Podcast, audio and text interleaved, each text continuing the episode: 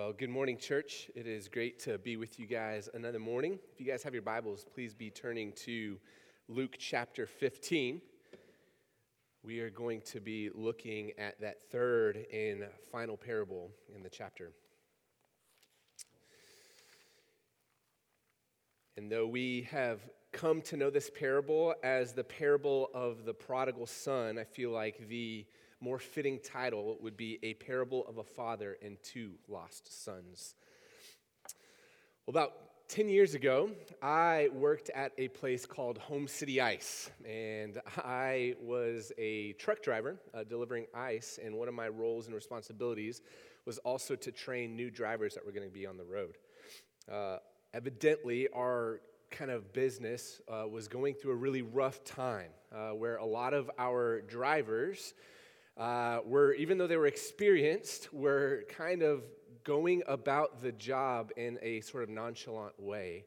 And there were several wrecks, people that just weren't paying attention. And so, one of the focal points that my bosses wanted me to push on these drivers that were going through retraining is that there's this concept that familiarity can breed complacency. And I think that's something that all of us can relate to.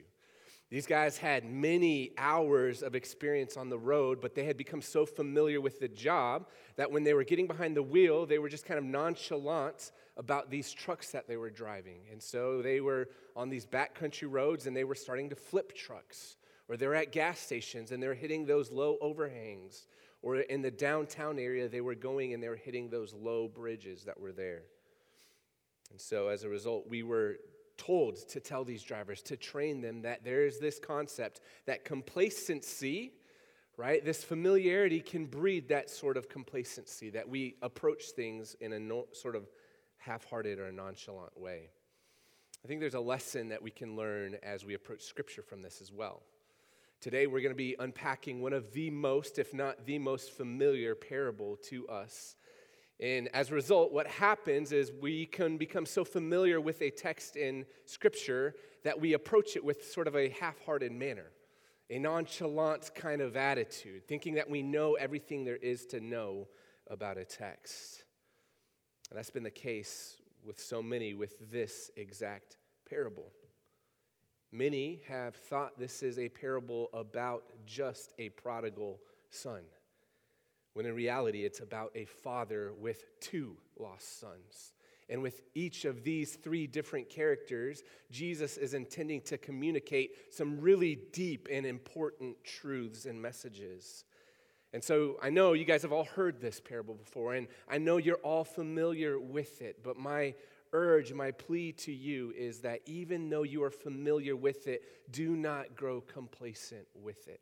So let us go to the Lord. Let us ask the Holy Spirit to give us fresh eyes as we approach His scriptures. Father, we are so grateful to be gathered together as a body of believers. Um, Lord, just encouraged by one another, encouraged by our time studying scripture together this morning, even before uh, gathering for corporate worship. Lord, we pray that um, you would give us fresh eyes. Lord, we are approaching a text that many of us know. Many of us have heard sermons on and read through multiple times or heard Bible studies through, and God, our hearts can become so complacent with things that are familiar to us. And so I pray that this morning, as we approach this familiar parable, that you would speak anew, give us fresh insights. Lord, convict us of old truths as well. Lord, we ask these things in Christ's name. Amen. We can't forget the context of this parable that Luke sets the stage for us at the very beginning of the chapter. So if you guys have your Bibles, open them to Luke 15, and you'll see back in verses 1 through 3, there is the context of why these parables are told, why Jesus decides to jump into three different parables. Luke tells us that there are these tax collectors and there's these sinners that have gathered to listen to Jesus. Jesus has been in ministry for a couple of years. And remember, these tax collectors and these particular sinners that Jesus mentions or that Luke mentions for us were those that were some of the most hated and despised people in all of Israel. Tax collectors were cheats. Remember, they worked for the enemy And not only did they work for the enemy, they skimmed off of the top when they would make you poor so that they could become rich. And so they were despised and they were hated. And these specific types of sinners were ones that were so outcast that they were linked together with these hated tax collectors. They were the outcasts of society that nobody wanted to relate to. And so, as these groups of individuals are listening in the crowds, they've gathered to listen to Jesus. We see off to the side are these Pharisees, these religious elites, these scribes, and they are grumbling that Jesus has welcomed them. He, they're grumbling that Jesus has associated with them. They're grumbling that Jesus would not cast them off to the side, but would allow them to listen to the message that he is proclaiming. And we've seen throughout Jesus' ministry thus far that he does not treat the tax collectors as these scribes and these Pharisees would want them to. He shows compassion, he preaches repentance to them, he eats with them. And they hate that. They're disgusted by that, and they are grumbling about it. And so it is this grumbling that Luke tells us in verse 3. He says, Because of these things, Jesus goes and he starts to teach these parables. And so he jumps into three parables. And we looked at two of them last week of the shepherd seeking the lost sheep. And we looked at the other one with the woman seeking out, seeking, searching out for the lost coin. And what Jesus has been trying to teach is that opposed to what these Pharisees are teaching in this false ideology, Jesus taught that God, the Father in heaven, is one who is a diligent seeker of lost, sinful people like these tax collectors. Like the shepherd who diligently searched for the sheep or the woman who searched for the coin, so too does the Father in heaven search out for the lost soul. And Jesus also taught with these parables that we looked at last week that the proper response to the Father's grace in seeking out lost individuals should be rejoicing, not grumbling. At the end of every parable, we're going to see there is a time of celebration where the person who finds what is lost will look to his closest friends and call for celebration. He's teaching against these hard hearted, self righteous Pharisees. And if those two punches weren't enough, this third one is kind of the knockout punch in this parable that he teaches. And so, without further ado, let's jump in. And what we're going to see here in this parable of the father with two lost sons is each character is going to kind of teach something different. Jesus is using them and their actions to teach something different. What we're going to see first is that with this first character, this younger son, Jesus is attempting to paint a picture of perhaps the most shameful and despicable character in all of his parables. He is someone that Jews would have looked at with absolute disgust. So let's read together. Verse 11. It begins by making a disgusting request. And he said, There was a man who had two sons, and the younger of them said to his father, Father, Give me the share of the property that is coming to me. Well, like our current structure of inheritances, these were typically passed along when someone would die. When a father would die, they would write out a will, and that property would be passed along to the sons. The oldest son would take the largest share, about two thirds of the property and the business and the, the wealth of the, the family wealth, while the younger sons would split the rest up evenly. But this son, while his father is still very much alive, approaches his father and doesn't just ask for his inheritance. Instead, he makes a demand of his father. He says, Father, give me the share of the property that is coming to me, something that he believes is due to him. His father's alive, and he's making a request for something that is only due to him or should come to him after his father has passed away. This would have been viewed as absolutely shameful in Jewish society. By requesting what should be available to him upon his father's death, this son is communicating that he cares very little about his father. He's not interested in a relationship. He's not interested in the well being of his family. He wants what he wants so that he can benefit for it. In fact, he would rather his father be dead. And Jews listening would have understood that this request would be communicating that. With such an audacious request, the father could have responded in a number of ways. he could have blasted him, could have put him in his place. Said, Listen here, young buck. You do not talk to your father that way. Silence. Could have disciplined him. With such a shameful request, he could have completely just written him off and disciplined him. He had all the authority, and he could have responded in a number of ways to this shameful son making this request. However, the father forsakes this authority to do any of these. Instead, verse 12 tells us he just divides the property between his two sons. You know, some commentators have tried to pass judgment on the father for this, but I think they're missing the point of what this parable is communicating. Right now, Jesus isn't highlighting the actions of the father, he is highlighting the shameful decisions that this son is making. So, this character that we should be focusing on right now, at least, is this younger son. And so he goes from this despicable request, this shameful request, to a bunch of shameful actions. Let's just keep reading. Verse 13 says this Not many days later, the young, younger son gathered all he had and took a journey into a far country. And there he squandered his property in reckless living. Within a few short days of receiving this inheritance from his father, the son packs his bags and moves out. Our American context, our American eyes might kind of read this and not think too much of it, right? When someone turns 18, they typically move out, they, they go to college, perhaps they join the workforce.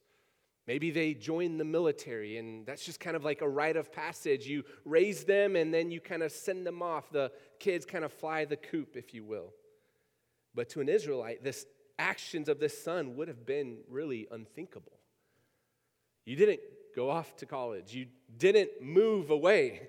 Instead, you would sit and you would learn from your the trade of your father. You would work as an apprentice to your father, and you would work helping your father until your father would reach an age where he could no longer do it. And then, and only then, would you step into the position of this father.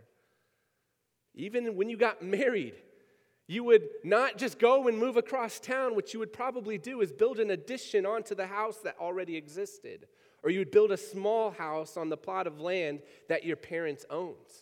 It was, think of this kind of commune like living. It was a family style aspect. And the reason that you stayed close to your family is you were responsible for your parents when they got old. You wouldn't send them off to some senior living facility, you would take care of them. But this son, within just a few short days of receiving this inheritance from his father, packs up his bag and moves to a far away country, communicating that he wants nothing to do with his dad and absolutely nothing to do with the responsibility of his family. Shameful in the eyes of Jews. And Jesus wants to continue painting this picture. The fact that he moves out isn't just shameful enough. Notice what happens. Jesus says that he moves to a far away land. Jews were supposed to be in the promised land. The promised land isn't this massive land. They were supposed to be set apart from the rest of the nations. Think back to our study in Ezra and Nehemiah. But what Jesus is communicating is that this younger son gets this inheritance and moves to a far away land, a distant land, a Gentile land, is what you and I should be thinking of when we hear this. It's not just treason against his family, it's treason against his nation, and it's treason against God himself. Notice the spiral of sin just keeps happening. These shameful acts keep happening.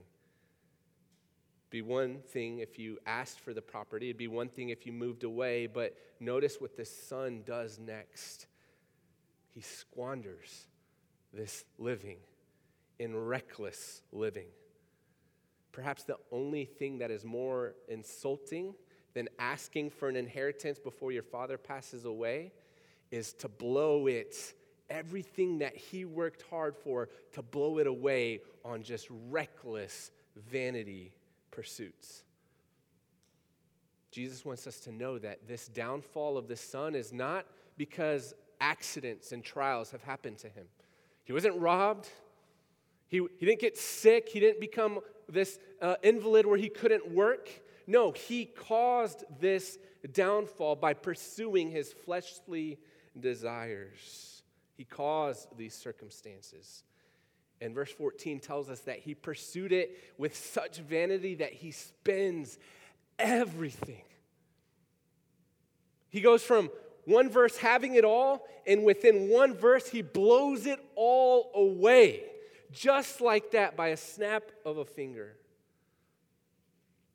And right on cue, disaster strikes. If he had acted with wisdom, he would have probably put some stuff aside,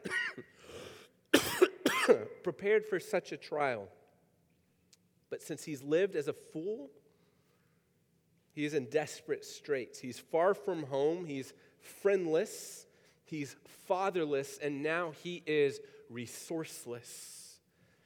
Let's keep reading with the eyes of how a Jew would be hearing this story. Read with me, verse 14 through 16.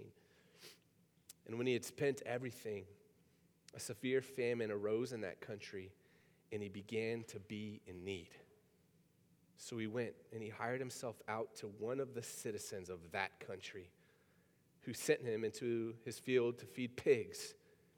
And he was longing to be fed with the pods that the pigs ate, and no one gave him anything.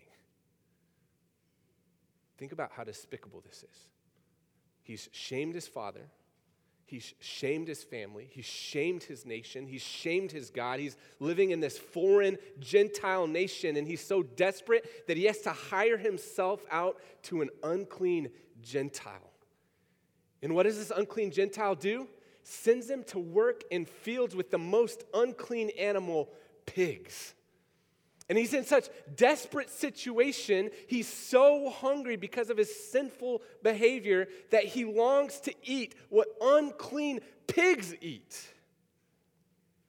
And notice, to add insult to injury, these unclean Gentiles esteem him of less value than the pigs themselves. He's longing to eat the food for the pigs, and they say, We're not going to give you anything because the pigs that he's serving are more valuable than he is. So, in a matter of six verses, Jesus paints this most shameful, despicable characters, perhaps across all of his parables. It's of utter humiliation. We can't miss that. The violation of the law has been completely broken. It's not just one thing he's failed in, he's failed in every single manner according to someone who would try to uphold Jewish law. Jesus, honestly, probably couldn't add anything worse to the story. It's, it's all been checked, all the boxes have been checked. This son had hit rock bottom. But as God so often does with those in such low places, he brings about conviction to this son's heart. Let's read verse 17 through 20.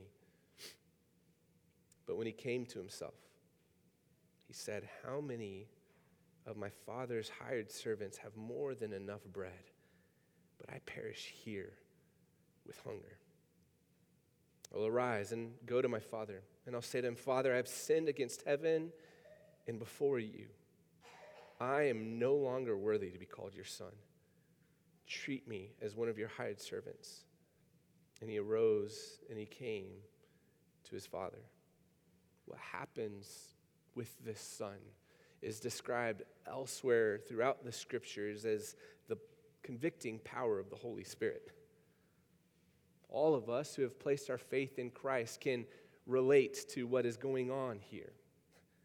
Our foolish and sinful decisions have led us to a state of brokenness and desperation like this son, where we're living in this muck and mire of sin and we're almost blinded to the muck and mire of sin. We're almost blinded to the desperation. Our wickedness has led us to this place that we're in such a dark place that we don't even see the light whatsoever. But when they're in the pit of that depravity, it's like the Holy Spirit turned the light bulb on. We were blind before, we were blind to our desperation, our sinfulness, the, the ways that we had transgressed against God, against humanity. And just like that, in a snap of a finger, the weight of sin comes crashing down upon us. It's revealed right before our eyes. And notice, it's only then that the son starts to think clearly about a situation. I mean, he's not thinking clearly about his situation when he's in the muck and mire of it. He's not thinking about, oh man, I'm, i must be in a bad place where I'm hiring myself out to an unclean Gentile. Man, I must be in a bad place when I'm working with pigs. Man, I must be in a bad place that I'm longing to eat food from the pigs. But it's when he hits rock bottom that it seems like the Holy Spirit awakens his soul to see the sinfulness and the depravity that he is living in. And he recognizes that he is in a bad place. But he acknowledges that it's not just actions that have placed him in a bad place. Notice he acknowledges that they have been sinful. This is absolutely key. If you go back and you read through the book of Judges, there's a lot of times where people acknowledge that they are in a bad place. And they cry out to God because they're in this bad place, but there's no acknowledgement of sin or repentance. They just went out of that bad place. They call out for God for mercy, and maybe God is merciful, and they kind of get out of that place, and then they just go right back to living in that same dire straits. But notice this son, he acknowledges that he has sinned against his father and against God Almighty. In fact, he acknowledges that he sinned so egregiously that he does not even deserve the title of son.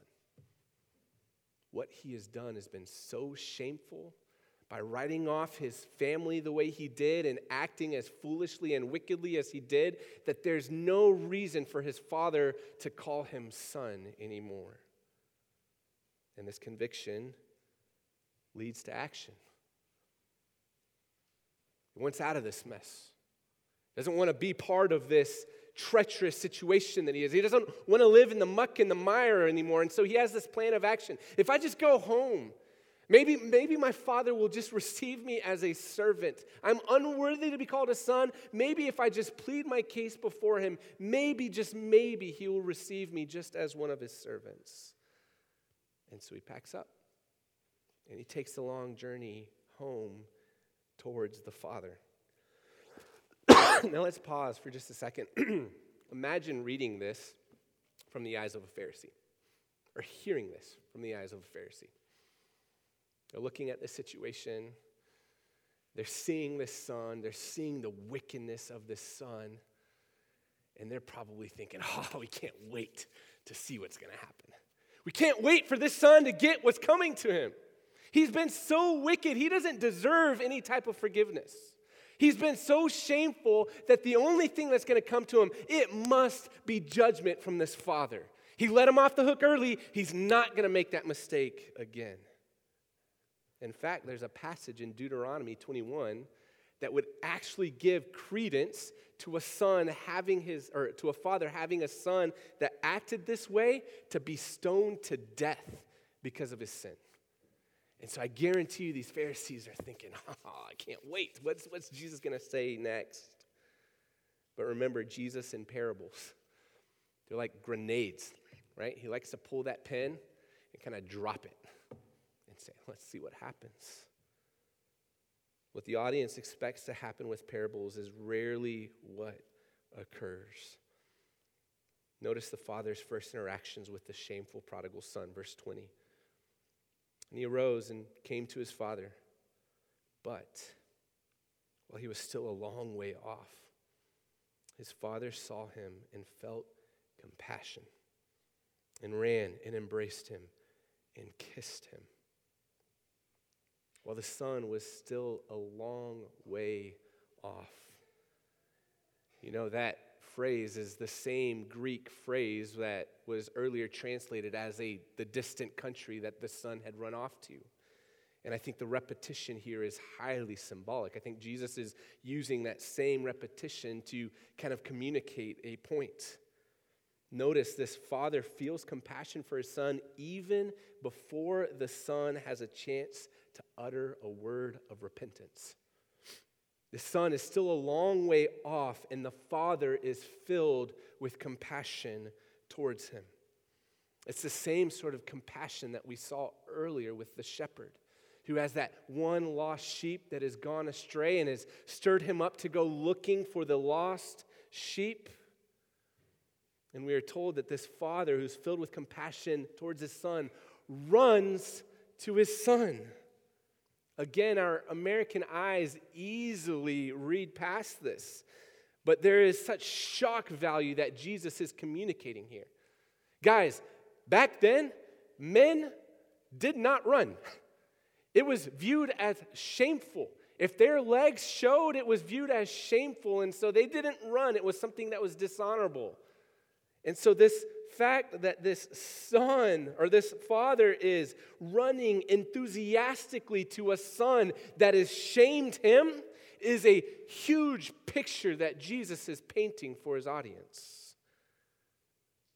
We need to remember that these aren't just cute fables, they're not just nice stories that we tell our kids at bedtime. They're word pictures of the very realities of the kingdom of God and our God in heaven who moves and acts in these sorts of ways. Notice the father who's moved with compassion when his son is still a long way off. It's representative of, representative of our Father who is in heaven, who shows immeasurable compassion towards prodigal sinners like you and I who are still a long way off. God doesn't wait for sinners to come home. Like this father, he's the one that takes the initiative to bring about reconciliation. He runs to us and draws us to himself.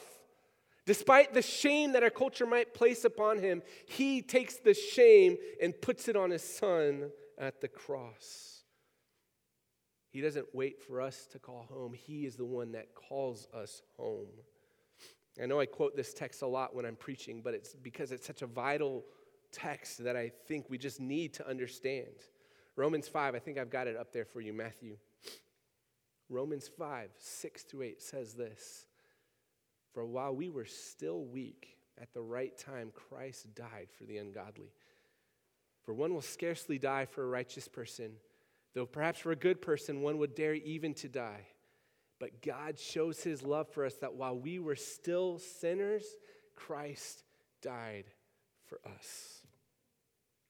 If that wasn't clear enough, here's another text in Ephesians that Paul writes about God being the one who initiates redemption and salvation in our lives.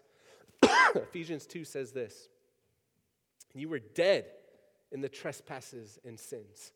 Think of the dead son in which you once walked, following the course of this world, following the prince of the power of the air, the spirit that is now at work in the sons of disobedience, among whom we all once lived in the passions of our flesh, carrying out the desires of the body and the mind, and were by nature children of wrath like the rest of mankind. But God we were dead in sins. We were children that were deserving of the full wrath of God. But Paul says, But God, being rich in mercy, because of the great love of which He loved us, even when we were dead in our trespasses, made us alive together with Christ. By grace you have been saved. Father in heaven has compassion towards us while we are still a long ways off in the distant land of sin. He doesn't wait for us to come crawling back to Him in repentance because guess what? Without His drawing, that day would never come. We would still be off in that far distant land of sin. Instead, the Father initiates that process. Instead, the Father calls us to Himself. Instead, the Father makes atonement so that which way we can come to Him in repentance. And notice the Son makes confession before the Father in verse 21. And though forgiveness is not merited by confession, this confession is absolutely necessary. It's the fruit of repentance. It shows that the Holy Spirit has been regenerating our hearts, convicting us of sin, and drawing us into salvation. But notice what happens. This son has this plan when he's off in this distant land. He's going to make this, this plan to be received as a slave, but before the son could even utter those words, he is interrupted by his father. Guys, I know you know what happens next, right? I know you're familiar with it, but let's just try to hear this perspective again from the grumbling Pharisees whom Jesus is addressing. Verses 22 through 24. But the father said to his servants, Bring quickly the best robe and put it on him, and put a ring on his hand, and shoes on his feet being barefoot was a sign of incredible humility. It was not that you were humbling yourself intentionally, it was you were humiliated if you didn't have shoes. You were in this state, this, this state of being undignified. I learned apparently this last week too that this was also a pretty good indication that you belonged as a slave to someone else if you did not have shoes on your feet. So, this, son intends to return as he appears, as a slave to his father. But the father has none of it. Instead, he issues a command to his servants and he says, Bring the best robe, put it on him. Bring me the signet ring, the family ring, the crested ring, and put it on his hand, and put shoes on his feet. These are all signs of honor and status that this father wants to restore his son to. Think back to Genesis 41 when Joseph is a prison mate. When Pharaoh wants to restore him to power, a position of authority and honor, what does he do? He has him shave, take a shower, but then he puts on nice linen robes on him, gives him a signet ring, and puts on a nice golden medallion on him to show his position of power and authority and honor and status. In other words, this father doesn't just forgive his sons. What we need to understand here is that he restores him to a position of honor before those. Imagine the faces of these grumbling Pharisees in the crowd. No doubt they're waiting for the hammer to drop in judgment from this son. This is a shameful prodigal. They would be shocked that this father acts mercifully and forgives him. They would be appalled that this father would restore him to a position of honor. No doubt, like the tax collectors and sinners that have gathered to listen to Jesus, these Pharisees viewed the prodigal in a similar vein. They're two of the same types of people and they'd be grumbling about the story that's taking place in front of them. He's unworthy of compassion. He's unworthy of mercy. He's unworthy of forgiveness. And not only does the Father forgive him, he restores them to a place of honor as a son and a beloved son. But that's the astonishing news about the kingdom of God. That's exactly the message that Jesus has come to proclaim. That even the most shameful prodigal and the most undeserving tax collector and the wretched sinner is not just offered forgiveness, but is also an astonishingly given a status to be called adopted sons and daughters of God. And not just sons and daughters of God. Scripture tells us in Romans chapter 8 that we are also called co heirs with Christ. This is incredible news about the kingdom of God, of God's compassion to seek out the lost, to bring about redemption and salvation and restoration. This is cause for great celebration. And so, for the third time in three parables, Jesus drives this point home in verses 23 through 24. Read with me, verse 23.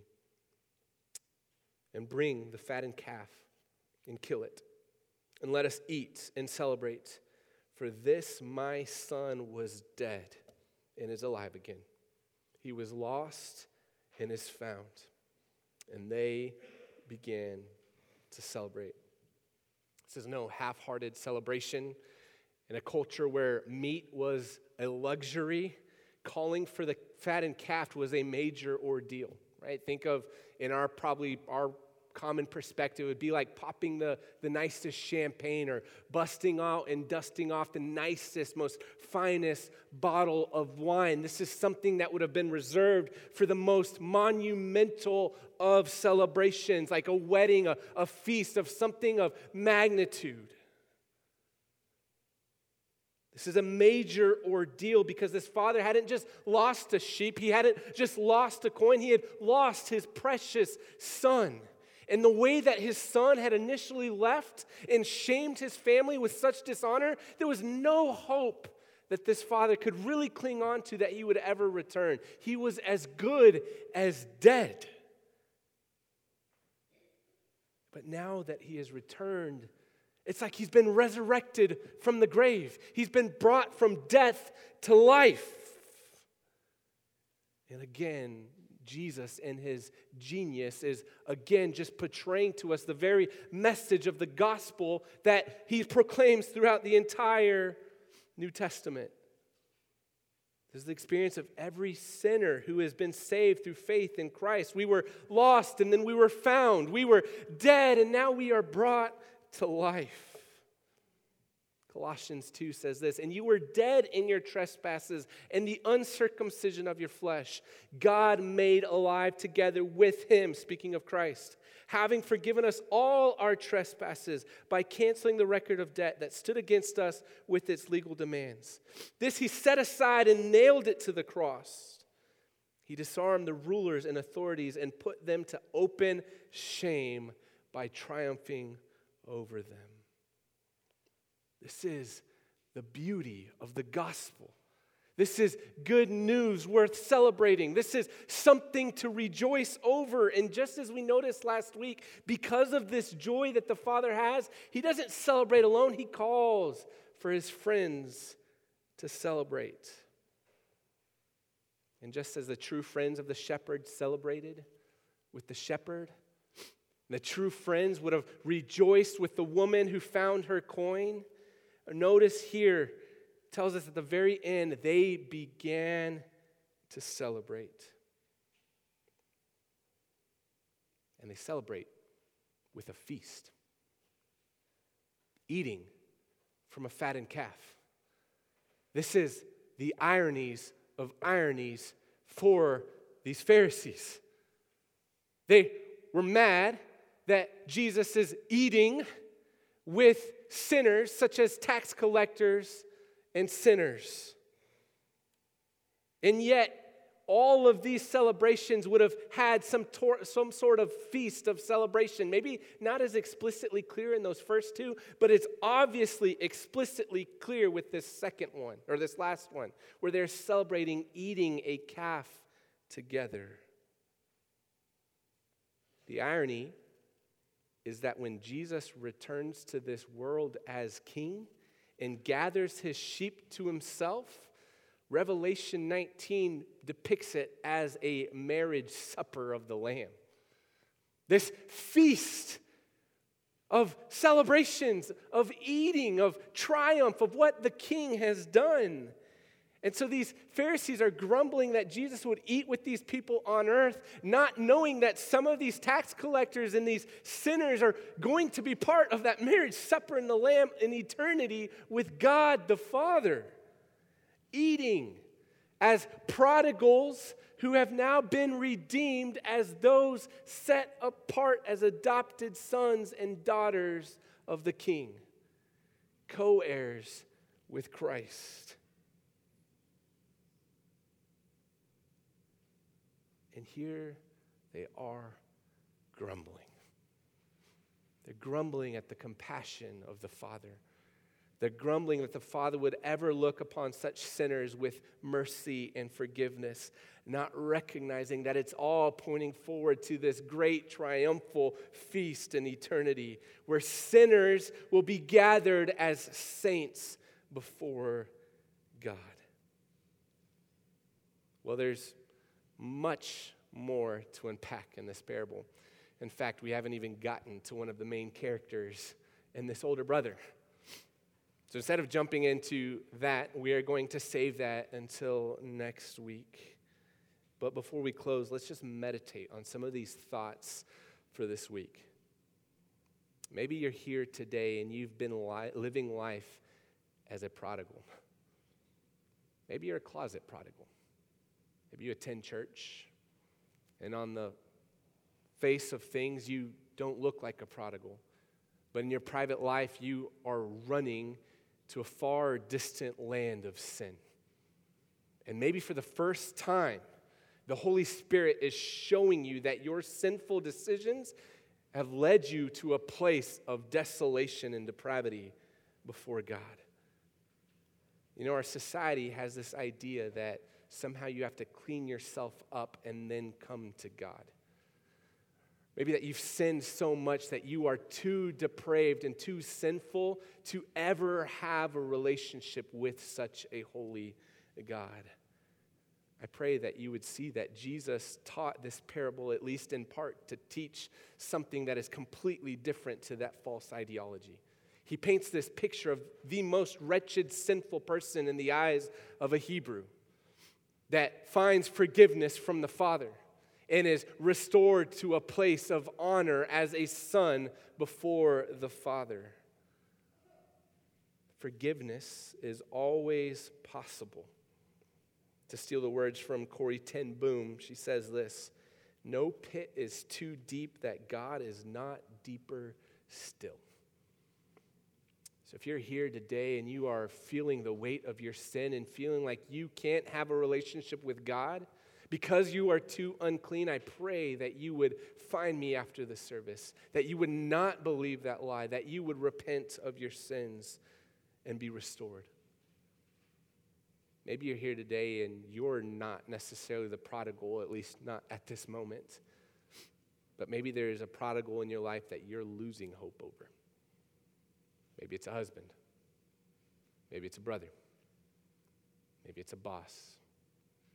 Or maybe it is a son or a daughter. With each day that passes, our hearts are prone to lose hope with these prodigals. Seems like every day they are walking and wandering to more and more distant countries of sin. But I think we can also be encouraged by this parable. Again, Jesus paints one of the most shameful characters, one who was in the depths of depravity, who is being restored, who is brought to his knees in humility and repentance and faith. Don't lose hope. Look around. Talk to some of these other members in this church. That's exactly the story of their life running in rampant sin, and God, in His grace, reached down in the depths of our depravity and drew us to himself. Church, sometimes it's just good to be reminded that we were once prodigals. Maybe you think you weren't a prodigal, but Scripture tells you you were. None are righteous, no, not one. None have done good, all have done evil. We were all enemies of God, and we were all pursuing the cares and the concerns of this world with the same sort of reckless abandonment that this younger son had. And by God's grace, the power of the Spirit, He brought us to our senses, drew us in mercy while we were still a long way off, drew us to repentance, drew us to an understanding of our sin before Him, drew us to a life of repentance and faith and hope. And not only does He bring us to forgiveness, the scriptures tell us that incredible truth that, like this son, we too are restored to a position of honor, co heirs with Christ. You know, the problem is, though, we are so familiar with this truth that sometimes we treat it with half hearted natures and we're complacent towards it. Do not become too familiar with the gospel. Instead, let us plead with the Father to give us this new, renewed sense of appreciation for His miraculous work of salvation and redemption in our lives. And let us go forward with a renewed sense of zeal to proclaim this message that we would be those that God would use to seek the lost sheep of this world. Why don't we stand and let's go to the Lord and let's pray. Father, you are so good. You're so gracious to us. Lord, that while we were still a far ways off, your compassion moved to sending your son to bring about the work of the cross. Lord, so that through his perfect life, death, and resurrection, Lord, that we could be, well, there could be sin that was atoned for and those that have professed faith in Christ could be brought to restoration before you. God, so we are so grateful. We are humbled by the story of this prodigal. God, I pray that you would cleanse us of any sort of self righteous attitudes. Father, any false ideology that we somehow deserved the gospel or earned the gospel. Father, it was grace that brought us to salvation. Lord, so humble us. Help us to see that anew this morning, God. May we be a people moving forward with that zealousness to proclaim that truth to the lost sheep of this world. We ask these things in Christ's name. Amen.